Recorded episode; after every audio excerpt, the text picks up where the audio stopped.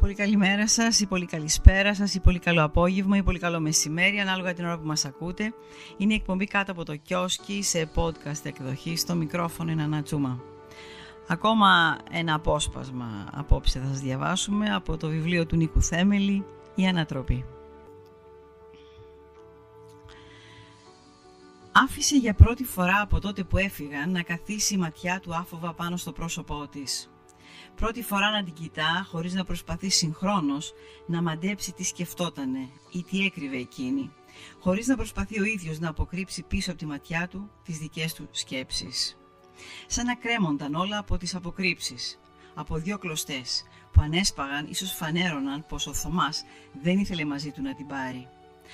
Άρα γιατί να ήταν το πιο σημαντικό για εκείνη πάνω απ' όλα; Ποια να ήταν η δικιά της πραγματική απόκρυψη; Και ποια η αλήθεια; Η αγάπη της για αυτόν, ο φόβος για τον όθο, το πάθος της για περισσότερη ελευθερία; Πόσες αποκρύψεις από τη μια και από την άλλη μπάντα τους πλάκωναν, τους βασάνιζαν; Την κοίταζε να ανασένει, να κουλουριάζεται από την ψύχρα, να κρυώνει. Σκέφτηκε να τη γδίσει, να τη βάλει κάτω από τα σκεπάσματα, να μην κρυώνει, μα του φάνηκε η ιδέα του βουνό. Και αν ξύπναγε, και αν τρόμαζε, τι θα της έλεγε έτσι όπως θα την κράταγε στα χέρια του σχεδόν γυμνή και πώς θα απολογιόταν. Της έλυσε τα μποτίνια της, τραβώντας τα κορδόνια, αργά, λες και έλυνε ένα πουγγί γεμάτο λύρες και άθελά του έπιασε τις παγωμένες τις πατούσες. Έσφιξε τις χούφτες του, τις φτέρνες της, χουχούλιασε τα ακροδάχτυλά της για να ζεσταθούνε και έτσι όπως τύχαινε καμιά φορά να χουχουλιάζει αυγά αγριοπεριστεριών με προσοχή να μην τα σπάσει. Απόμεινε μισογονατισμένος να την κοιτάζει, να περιεργάζεται τα γυμνά της πόδια ίσα με τους αστραγάλους. Ήταν αδύνατο να θυμηθεί ή να φανταστεί πώς θα ήταν από μέσα το κορμί της. Του φάνηκε ξένη, σχεδόν άγνωστη.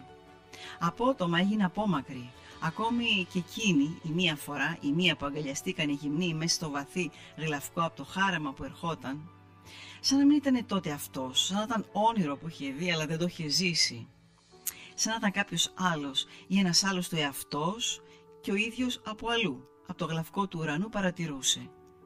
Όμως τι, ένα όνειρο, μια πραγματικότητα ή η ανάμνησή τους. Μια μπρος, μια πίσω, από τη ρακή, από την ένταση, από το κυνηγητό, όλα κουβάρι μπερδεμένα. Η ρακή δεν έλεγε να τον αφήσει, μήτε τα μάτια του από τους αστραγάλους της Ελένης. Αν άραγε κοιμόταν τώρα αυτός και εκείνη άχρηπνη στα πόδια του καθόταν, ποιους κόσμου θα ονειρευότανε και τι ελπίδες θα βοσκούσε; Ποιοι δαίμονες θα την κυνήγαγαν, ποιοι θα την πήγαιναν και ποιοι θα την γύριζαν; Σήκωσε το πανοκάλυμα από το πλάι και την κουκούλωσε όσο γινόταν πιο προσεκτικά, φροντίζοντας να μην εξέχουν οι ώμοι και κρυώσει. Σφίνωσε την άκρη του καλά κάτω από τη μαξιλάρα και τράβηξε τα δάχτυλα που τρέμανε δύο φουρκέτες που εξήχαν από τα μαλλιά της μισογερμένος στο πλάι, με τις μπότες του να κρέμονται έξω από το κρεβάτι, συνέχισε δίπλα της να την ψάχνει με τα μάτια. Γυναίκα όρημη, σε λίγους μήνες θα γινόταν μάνα και ας μην φούσκωνε η κοιλιά της. Είσαι με τα μισά του χρόνια, λιγάκι πιο μεγάλη από την κόρη του, την Ελεονόρα. Ανακάθισε σχεδόν αναστατωμένος. Πώς φτιάχνεις άραγε τη ζωή σου με έναν άνθρωπο που δεν τον ξέρεις και που έχει τα μισά σου χρόνια, μουρμούριξε στον εαυτό του. Σηκώθηκε και έριξε λίγο νερό στο πρόσωπό του από την κανάτα, μπας και τον βοηθήσει να σκεφτεί, να δώσει κάποια απάντηση. Συνηθίζεται, σκέφτηκε. Δεν ήταν ούτε η πρώτη ούτε η τελευταία φορά. Μα είναι σωστό που γίνεται έτσι. Αυτά για απόψε. Καλό σας βράδυ.